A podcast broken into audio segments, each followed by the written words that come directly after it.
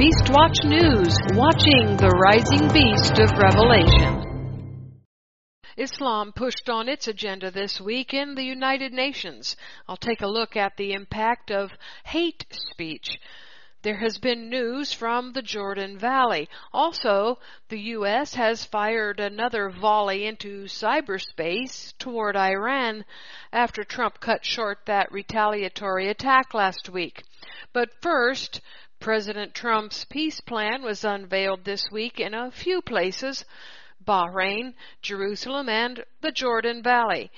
The push for peace news comes right out of Scripture, with its origins having occurred about three millennia ago.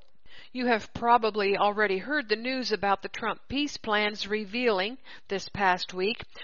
The Trump administration's plan, which was unveiled by Kushner last Saturday, offers $50 billion worth of investments in Palestine and neighboring Jordan, Egypt, and Lebanon.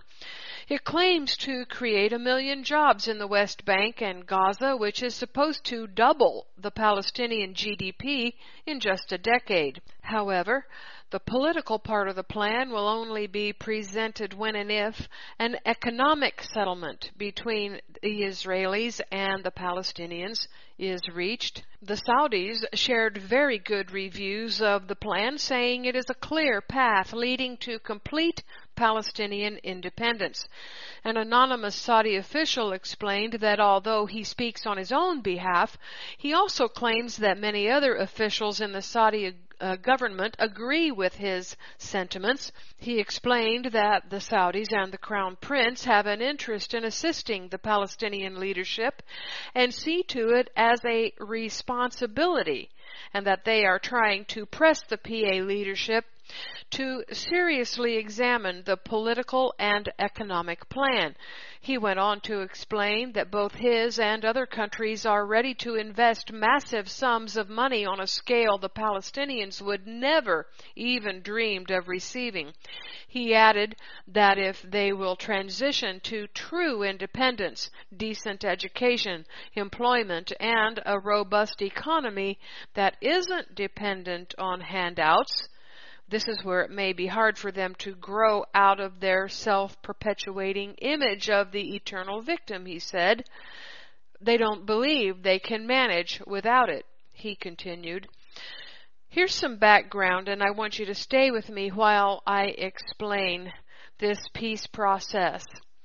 The biblical characters have different names than the modern ones, but they are still the same people.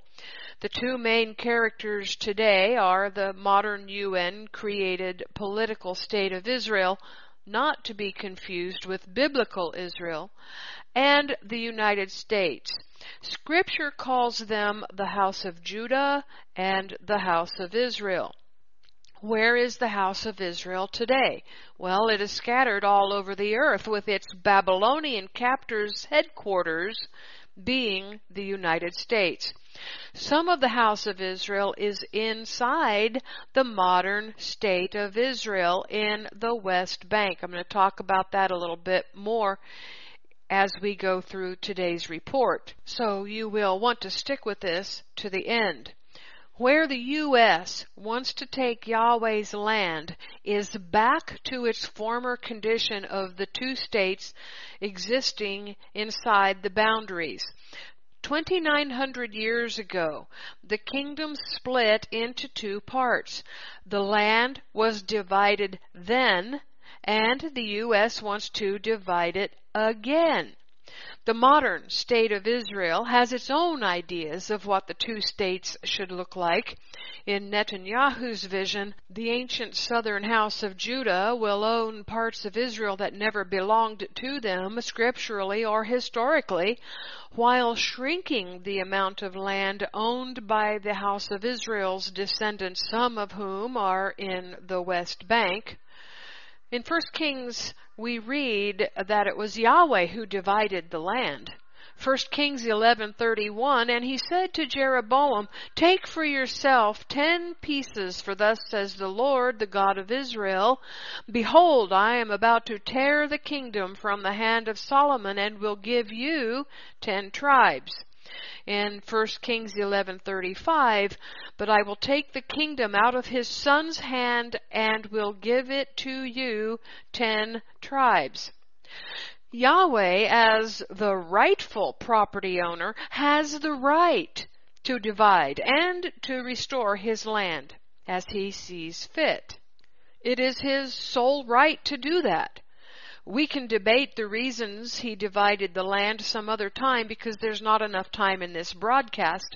However, Yahweh tells us throughout the prophets that he intends a full restoration of his land, not a return to the original division. Why?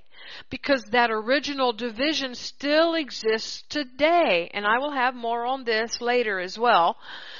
Yahweh wants His people looking for ways to restore relationship so that He can restore their property, liberty, and tribal land inheritance.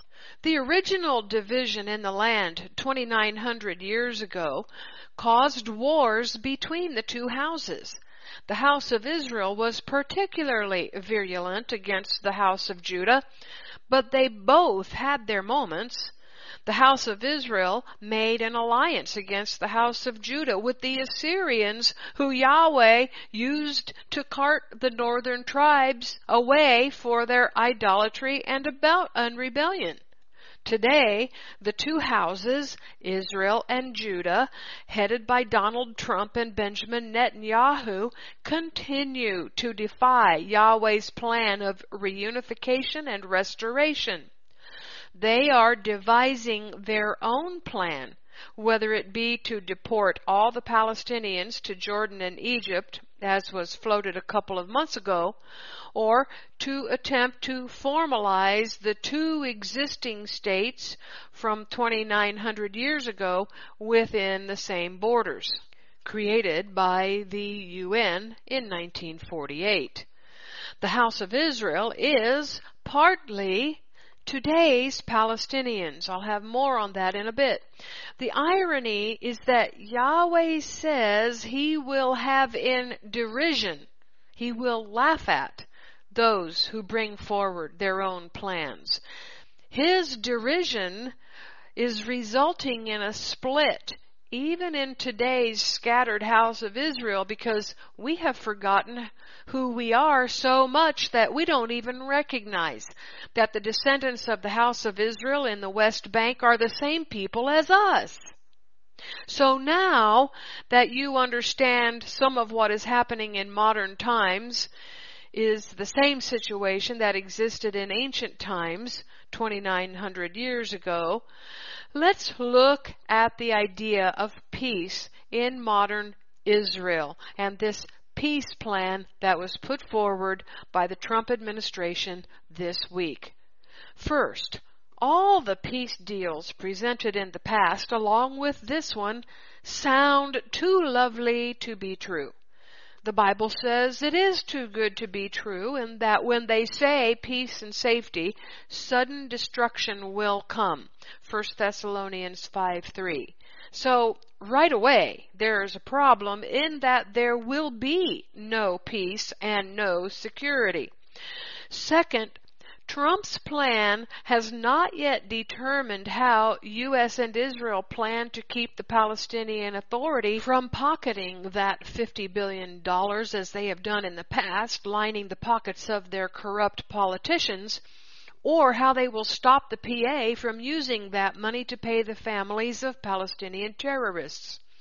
Third, the issue that Trump and his evangelical base fail to understand is that dividing Yahweh's land is a big no-no. And no matter how Trump seeks to work out this problem, he will find that dividing Yahweh's land comes with a heavy price. That will be true whether the Palestinians get their own divided territory within Israel's borders or if they are deported as was speculated a couple of months ago. And of course, to send the mostly Hebrew house of Israel descendants out of Yahweh's land would be the same as dividing the land in Yahweh's eyes. One more thing. Have you ever considered that possibly part of the reason that the Jews were sent into Babylon after the Assyrian captivity of the northern house of Israel was because Yahweh did not want the house of Judah to gain control of that territory? Aside from Judah's own rebellion is it possible that the southern tribes would have made a land grab and that the way Yahweh stopped it was by continually sending their enemies from Babylon, Persia, Greece, and Rome? And that when it was clear the Jews had made their final rejection of Yeshua after his resurrection, they finally had to be totally dispersed until 1948 to stop them from grabbing the northern house of Israel's land because Yahweh intended to restore it back to the house of Israel? I think that is very possible. Why? Because in 1 Kings 12:21, when Rehoboam came to Jerusalem, the Bible says he assembled all the house of Judah and the tribe of Benjamin, 180,000 chosen warriors, to fight against the house of Israel, to restore the kingdom to Rehoboam the son of Solomon. In other words, he wanted to go up there and bring back the house of Israel under his reign.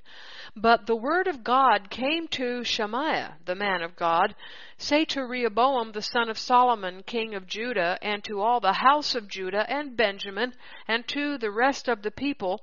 And that's interesting wording there because the house of Judah at that time only meant the tribe of Judah, the house of Judah, and Benjamin is mentioned here. Later on, Simeon and Levi will be mentioned as part of the house of Judah.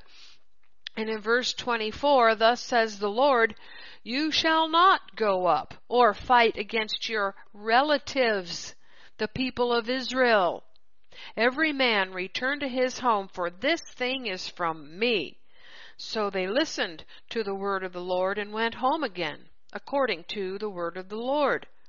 You see, Rehoboam intended to subjugate the northern tribes, but that subjugation would have also included control of the land in a way that Yahweh did not intend because that is what conquering via war means.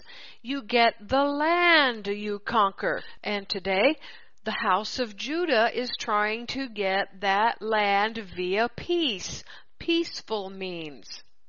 This now brings me to Netanyahu's and Bolton's meeting last Sunday in the Jordan Valley.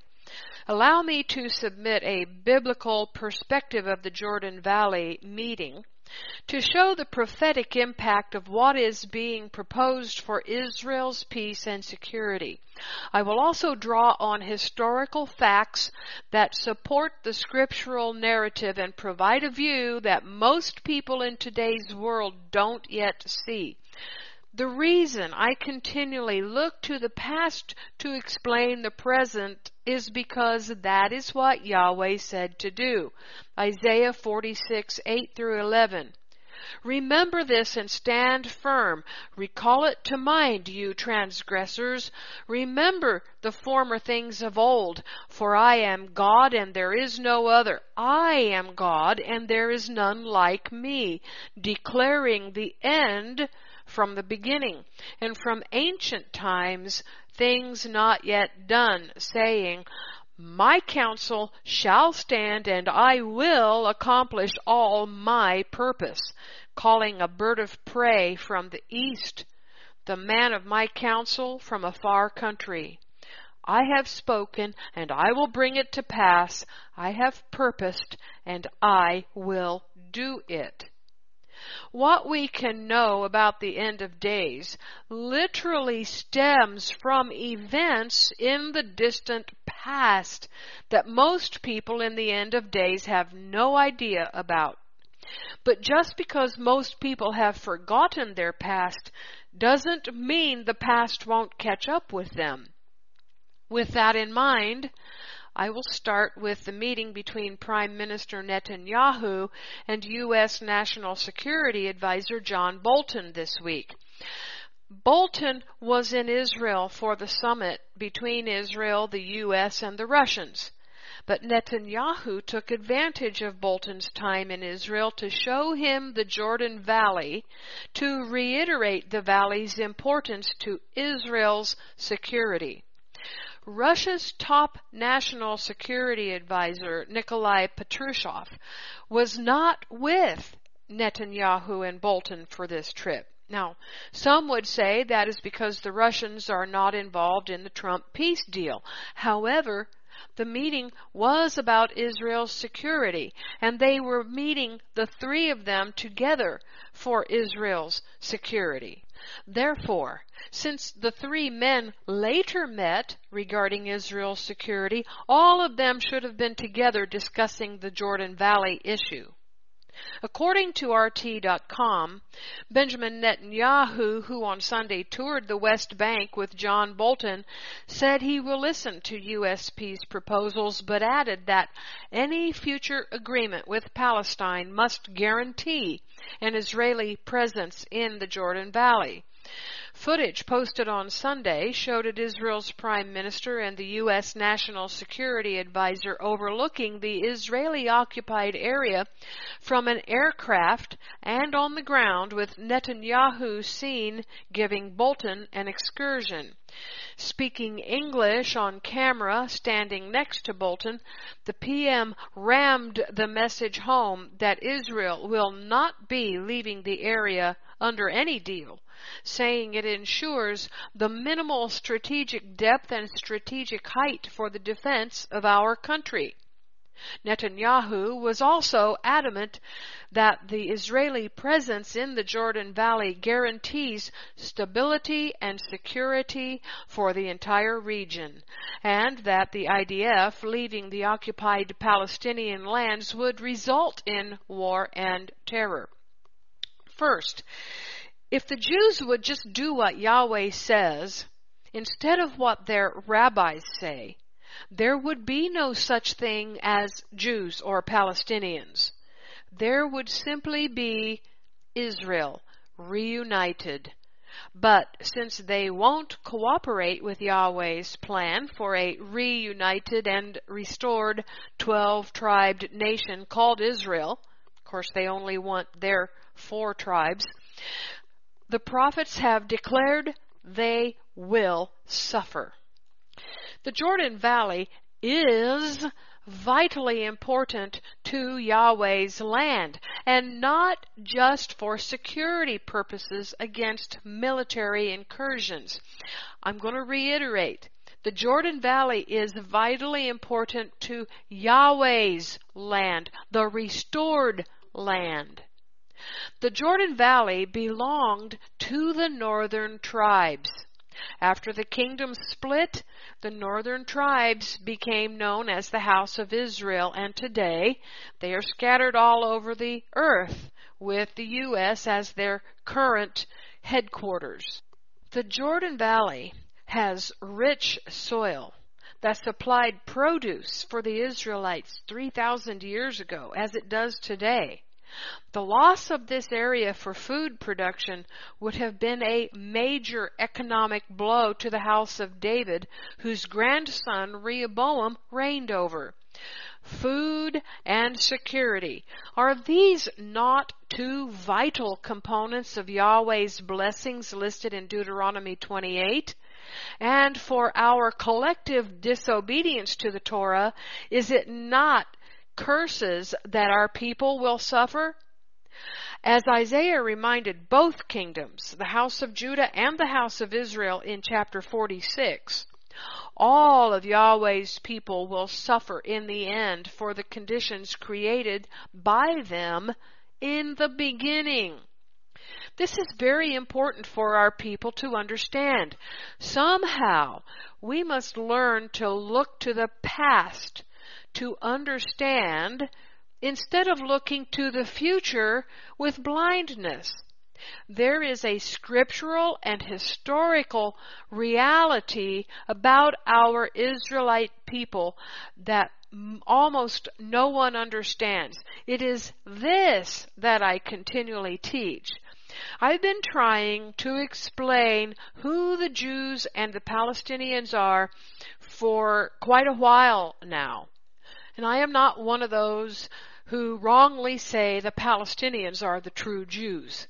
The Jews are the house of Judah, and they are Yahweh's people. So, who are they? Who are the Jews and the Palestinians? They are brethren. They are both from the house of Jacob, the house that was split into two kingdoms.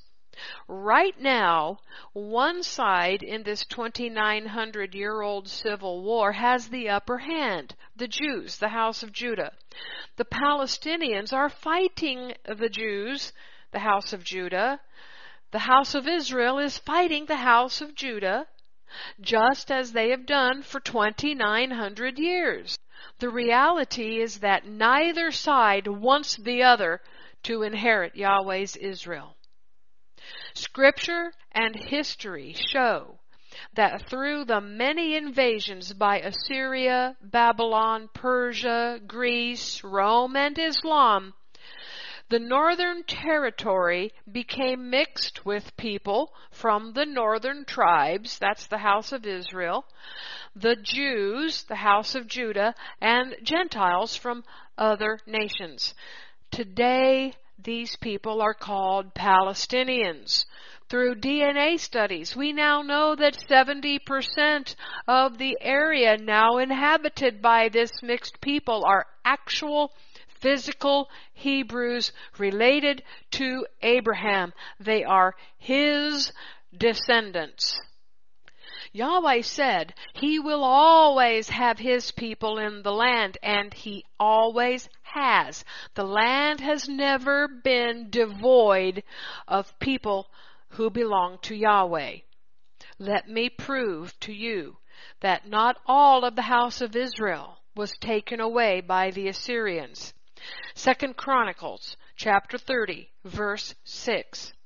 So the posts went out with the letters from the king and his princes throughout all Israel and Judah, and according to the commandment of the king, saying, You children of Israel, turn again to the Lord God of Abraham, Isaac, and Israel, and he will return to the remnant of you that are escaped out of the hand of the kings of Assyria.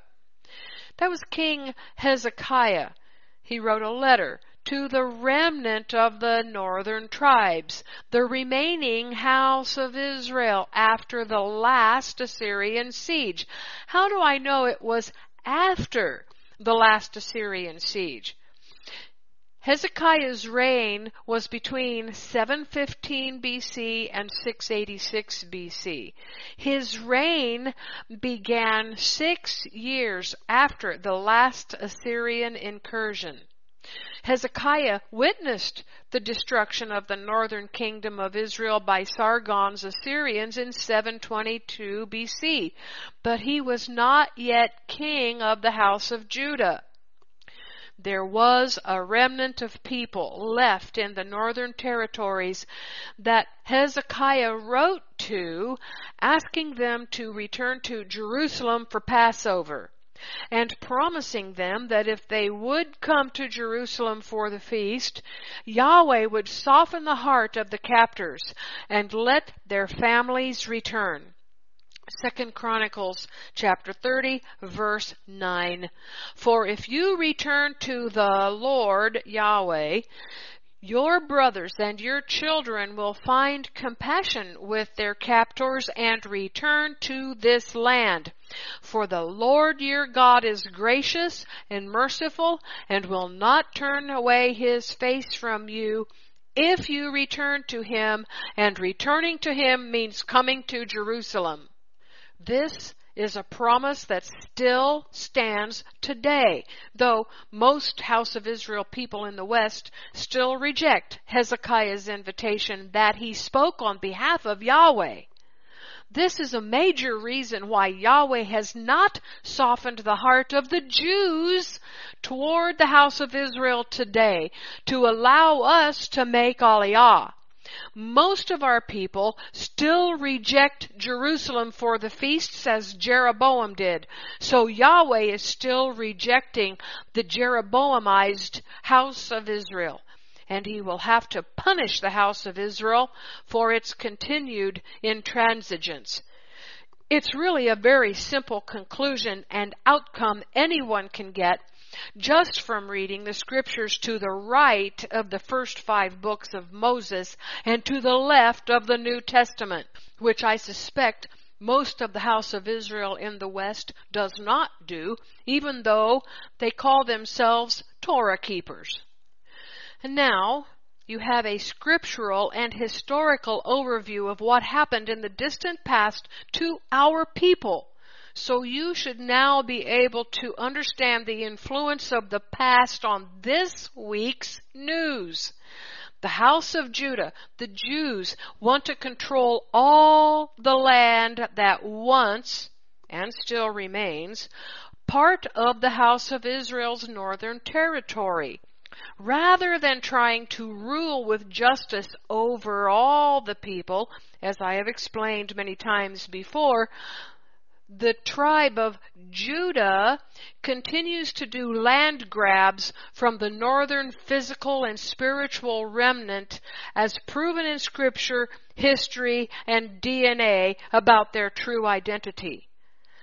The Jews expect to engage the U.S. president who was also most likely a Hebrew descended from the ancient Israelites, to assist their treachery against Yahweh by agreeing to the dividing of the land instead of restoring it, as was required in their self-declared Jubilee last year. Do you see the irony? Do you see how he has them in derision? Do you see how he is laughing at them? And can you see why Yahweh will punish both houses during the Gog Magog war? They will have engaged in doing what Yahweh would not allow them to do for the last 2,900 years divide his land. He gets to do that. They don't get to do that. Both the house of Judah and the house of Israel will be complicit in this, and they will both end up fighting their own brethren, as is described in Ezekiel 38:21. I will summon a sword against Gog on all my mountains. That's the West Bank, folks. Declares the Lord God. Every man's sword will be against his brother. During this fight, listen to this during this fight between the brethren, the sword will come for Gog. It will come from Iran, the king of the north. He will be coming against Gog, the U.S., fighting to divide Yahweh's land on behalf of the house of Judah. Israel and the U.S. will divide the land regardless of how the arrangement is made. They will do it by either creating a separate Palestinian state or by allowing the Jews to annex territory that has never belonged to the tribes of Judah, Levi, Simeon, or Benjamin. The irony is this. If Israel would do what Yahweh says, they would have the security they seek. You see, but that would entail them adhering to Yahweh's Torah commandments instead of their own Talmudic traditions. Regarding property commandments, the Torah commands that all Israelites from all 12 tribes be treated the same with equal rights to property inside Israel's borders. The Jews won't admit that there are any other tribes or house of Israel remnant that is not already converted to Judaism. This is how they justify what they're doing, the land grabs. This is because they believe that the way back into the Abrahamic covenant is through conversion to Judaism, not through the Messiah who died for us. One more item from the RT.com article says Netanyahu made his bewilderment at the Palestinian reaction to the proposal saying, I can't understand how the Palestinians rejected the plan before hearing what is in it. Well, it is because, sir, they are as intransigent and uncooperative with Yahweh's will as you are. And now, what was the outcome of the security meetings between Israel, the U.S., and Russia? Well, Russia sided with Iran at the U.S. Israel Russia security meeting to talk about Israel's security against Iran in Syria. Russia's top national security advisor spoke out on behalf of Iran during the trilateral meetings with his Israeli and American counterparts in Jerusalem on Tuesday, backing Tehran's claims against the United States and supporting its ongoing military presence in Syria, which Israel sees as a threat to its security. The Trilateral Conference of Israeli, Russian, and the U.S. National Security Advisors is the first event of its kind to be held in Jerusalem and, according to Israel, is aimed specifically at countering Iran, including both its nuclear aspiration and its influence throughout the Middle East. At press conferences on Tuesday, Patrushev rejected the view held by the U.S. and Israel that Iran represents the main threat to regional security and said Israeli airstrikes in Syria against Iranian forces and its proxies were undesirable. Commenting on the downing of a U.S. drone by Iran last week, Patrushev said the Russian Defense Ministry had determined that the aircraft had entered Iranian airspace, as Tehran claims. The U.S. maintains that the drone was flying in international airspace when it was downed. We have not seen any proof otherwise, Patrushev said. Patrushev also lauded Iran's ongoing presence in Syria, which Israel sees as an unacceptable threat. The Russian official said Iran was contributing a lot to fighting terrorists on Syrian soil and stabilizing the situation there. He said Moscow was aware of Israel's concerns regarding Iran's pres- military presence in Syria and was working to address the issue with Tehran. We pay special attention to ensuring Israel's security, he said, calling it a special interest of ours because here in Israel live a little less than about two million of our countrymen. Israel supports us in several channels, including at the UN, the Prime Minister, Netanyahu, has already said that we share the same views on the issue of the struggle against falsifying the history of World War II. Bolton said that Trump, while imposing significant new sanctions on Iran's leaders on Monday, has held the door open to real negotiations to completely and verifiably eliminate Iran's nuclear weapons program, its pursuit of ballistic missile delivery systems, its support for international terrorism, and its other malign behavior worldwide. Well, as I said last week, when push comes to shove, Russia will side with Iran. And now, the Bahrain Prosperity to Peace Summit. While Jared Kushner was putting forward heartfelt pleas for his peace plan, Oman announced the opening of an embassy in the West Bank, the city of Ramallah, in Palestinian territory, and, of course, hundreds of Palestinians in the West Bank protested against the U.S.'s Middle East peace plan. Kushner said the economic pathway forward was a necessary precondition for Israeli Palestinian peace. The Palestinians will need to accept the money package before the political package will be revealed. He said, to be clear, economic growth and prosperity for the Palestinian people are not possible without an enduring and fair political solution to the conflict. One that guarantees Israel's security and respects the dignity of the Palestinian people. He also called the Middle East peace plan the opportunity of the century rather than the deal of the century. My direct message to Palestinian people, despite what those who have failed you have told you, is President Trump and this administration have not given up on you, he said. Well, this is typical of the rich. Offering money is always their solution. The rich believe stability and security can be bought for the price of $50 billion.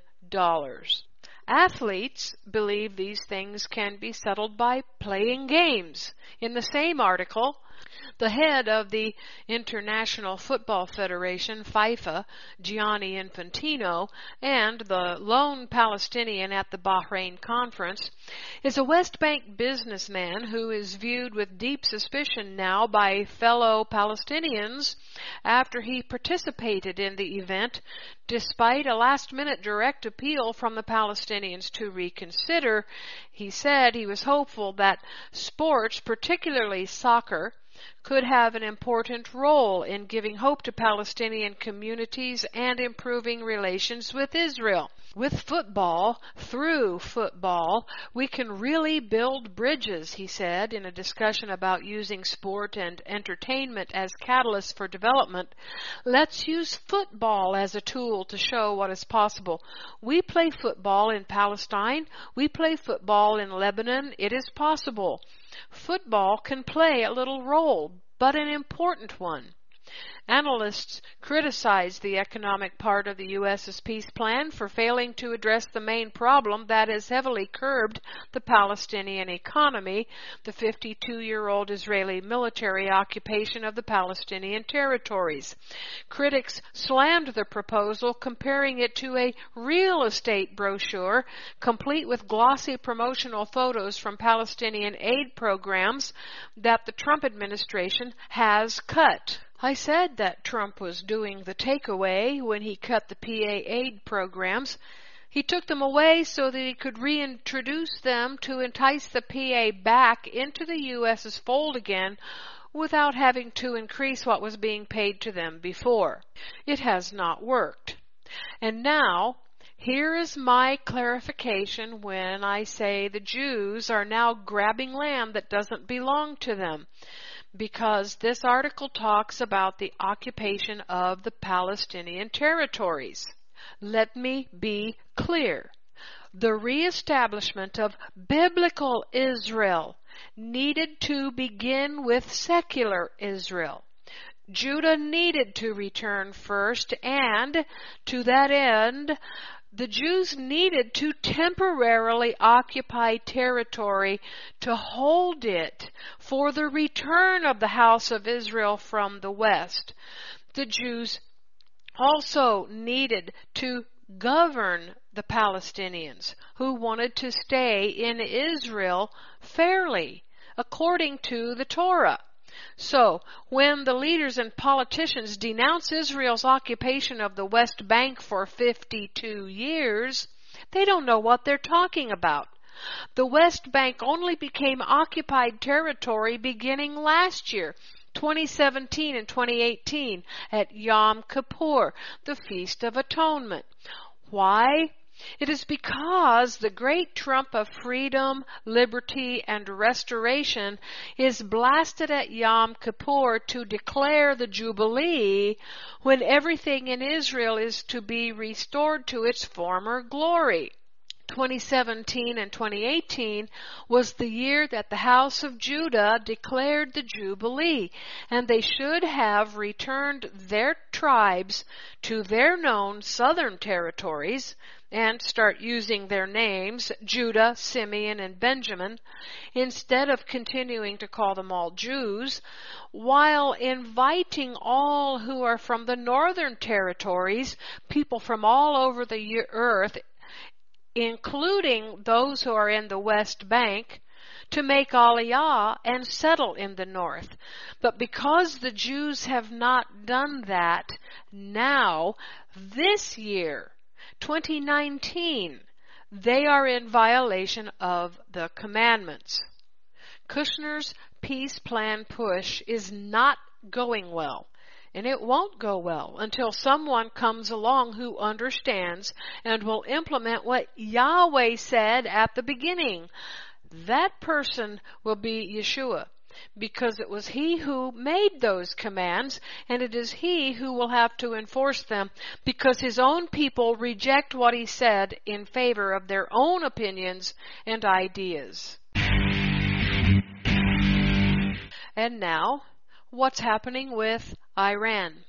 After last week's Iran drone attack and the subsequent retaliatory response by President Trump that was pulled back, the president said he was in no hurry to attack Iran the morning after he called off missile strikes against the country with 10 minutes to spare. In a series of tweets on Friday, the president said he called off the strike because he believed the attack would have been disproportionate to Iran's downing of an unmanned American surveillance drone. We were cocked and loaded to retaliate last night on three different sites when I asked, How many will die? Trump wrote. 150 people, sir, was the answer from a general. Ten minutes before the strike, I stopped it not proportionate to shooting down an unmanned drone. I am in no hurry. Our military is rebuilt, new, and ready to go, by far the best in the world. Okay, let's just let's just look at this for a minute. The White House response and subsequent pullback was more than mere thoughtfulness for 150 people's lives. It was a clear message that the White House will respond to Iran. Trump also said he preferred to move forward with economic pressure and move forward with more economic pressure on Iran. He did. Trump signed an order on Monday that targets Iran's supreme leader and associates with additional financial sanctions. The targets of the new sanctions include senior military figures in Iran, blocking their access to any financial assets under U.S. jurisdiction. They also work to deny Supreme Leader Ayatollah Ali Khamenei's and his close aides access to money and support. Trump said the Supreme Leader and his associates were ultimately responsible for what the U.S. President called the hostile conduct of the regime. Sanctions imposed through the executive order will deny the Supreme Leader and the Supreme Leader's office and those closely affiliated with him and the office access to key financial resources and support, Trump said, and so he believes. President Trump also began cyber attacks against Iran this week. The cyber attack this week disabled Iranian computer systems that controlled its rocket and missile launchers. Officials who spoke about this cyber attack all spoke on condition of anonymity because they were not authorized to speak publicly about the operation. But Fox News has learned Iran shut off some of its military radar sites around the time that the U.S. was poised to launch retaliatory strikes. And they said it's not clear if those radar sites were turned off by the cyber attack or if Iran shut them off deliberately in anticipation of this reaction from U.S. Middle East allies toward Iran was very negative this week. Jordan's ambassador Sufyan al-Quda condemned Iran's recent attack, stating that any targeting of the security of Saudi Arabia is aimed at the security of Jordan and the entire region making a thinly veiled threat. He also stated that Amman supports all measures taken by the kingdom to maintain its security and to counter terrorism in all its forms and manifestations. Kuwait too said that it stands by Saudi Arabia and fully supports all necessary measures taken to ensure security and stability of the kingdom. Afghanistan also condemned the attack but stopped short of supporting retaliation. Egypt condemned the, the attack as well. The country's foreign ministry released a statement also supporting retaliation, saying Egypt affirmed its support for Saudi Arabia in taking necessary measures to safeguard the security and stability of the kingdom against such desperate attempts to undermine it. Ironically, Yemen, the country hosting these very rebels, jumped on the bandwagon and condemned the deadly attack. This could be because they are reading the writing on the wall and fear a massive Saudi retaliation on their turf. The Trump administration is not admitting to the cyber attacks.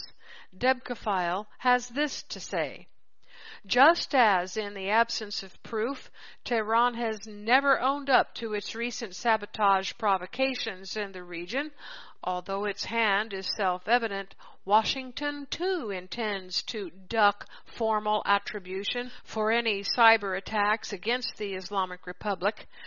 President Trump has not said this out loud, but his turn to clandestine cyber warfare in retaliation for Iranian attacks in place of direct military strikes takes the campaign against Tehran out of the hands of the U.S. Central Command and over to the Cyber Command and the CIA in line with his resolve to avoid full-scale war.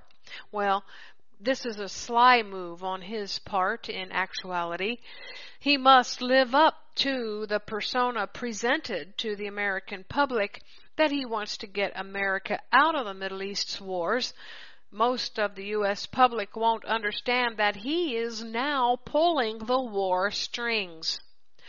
Under consideration are operations not just to disable various missile bases and command centers, but also a range of Iranian vehicles of aggression.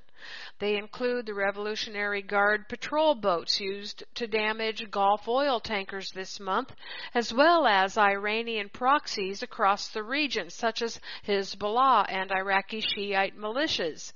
The CIA will deploy covert forces inside Iran for striking essential infrastructure and stirring up unrest. The first operation of the first cyber war in military history was in fact launched by Washington on Thursday, June 20th, just hours after an Iranian surface to air missile shot down a U.S. Navy drone over Gulf waters. It targeted the computers of the IRGC missile command centers as well as the computers and networks of an Iranian intelligence group which U.S. spy agencies hold responsible for managing the strikes on the oil tankers. President Trump believes that his constantly toughened sanctions, supported by this clandestine, unadmitted cyber campaign, is the correct and fitting response for Iran's aggression and upholds his vow not to entangle America in another Middle East war. Iran is unlikely to stand alone.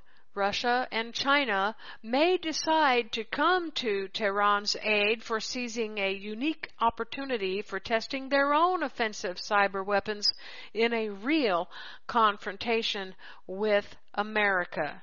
The United States cyber warfare on Iran will push Iran and China closer together. And now, Will we have a Gog Magog war this year?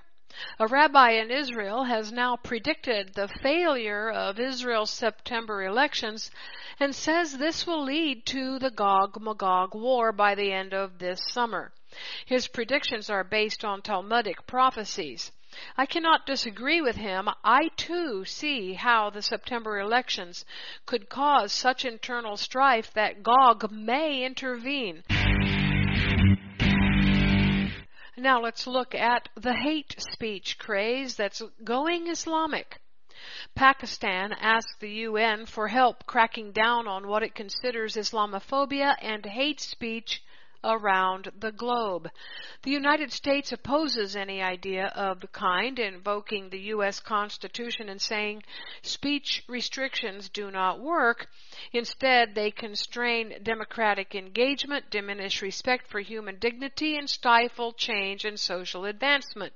Well, let's talk about free speech restrictions in the U.S. and how that ties in with Pakistan's request to the UN via mainly the big online corporations Google, which controls YouTube, and Facebook. The U.S. government has found a way to censor negative but true speech by using their corporate shills, Google, YouTube, and Facebook. If they, the corporate, doesn't like what you say online, on YouTube, or on Facebook, they just silence you without a shot fired from the end of a pistol. No fuss, and more importantly, no muss. The idea of hate speech was first brought forward in political circles in 1949. It is defined as abusive or threatening speech or writing that expresses prejudice against a particular group, especially on the basis of race, religion, or sexual orientation. Therein lies the difficulty and the opportunity. It is a difficulty for someone like me who wants to draw attention to unrighteousness, and it is an opportunity for those seeking to advance an agenda such as the Islamic one. Google, YouTube, Facebook, and even covertly, the United States government have begun the practice of stopping negative but true speech under the guise of hate speech. Isaiah 5:20 says, "Woe to those who call evil good and good evil, who put darkness for light and light for darkness, who put bitter for sweet and sweet for bitter." This week, the hate speech issue was dropped into the lap of the UN. Do you see the problem? Islam is using America's new hate speech movement to bring its agenda to fruition globally. Islam plans to use the same strategy that the U.S. government is using to shut down free speech, using the private sector actors, including social media companies, on steps they can take to support UN principles and action to address and counter hate speech, encouraging partnerships between government, industry, and civil society you know, just one big giant corporation that runs the world and tells you what you will do and how you will do it, what you can and cannot say. One social media company, Twitter, has shown a willingness to voluntarily enforce Pakistan's Islamic blasphemy rules, even if the U.S. government doesn't abide by any potential hate speech treaty that could stem from the planned conference. This raises the possibility that it and other social media companies might voluntarily follow suggestions from UN bureaucrats to the detriment of free speech. The U.S. government New World Order folks will never admit that they want to remove free speech in America, so they will comply at some time in the future with the UN, just as they have done with Agenda 21. Pakistan has tried to compel social media platforms to impose its blasphemy laws internationally. Twitter's legal department sent American writers Michelle Malkin and FrontPageMag.com's Jamie Glazov notices that their posts violated Pakistani laws. These are American citizens, folks. And now, one last thought from Debkafile. Censoring free thought and expression is a problem when countries like Pakistan, Iran, and Saudi Arabia do it to their own people. But it is even worse to allow them to impose their will beyond their borders. Yielding to Islamist censorship is disappointing and dangerous. Well, so is the collusion between the U.S. House of Israel and the Israeli House of Judah. That's it for this Beastwatch News update. This is Kimberly Rogers Brown signing off. Click over to BeastWatchNews.com for full comprehensive coverage of all the headlines fulfilling end of days Bible prophecies.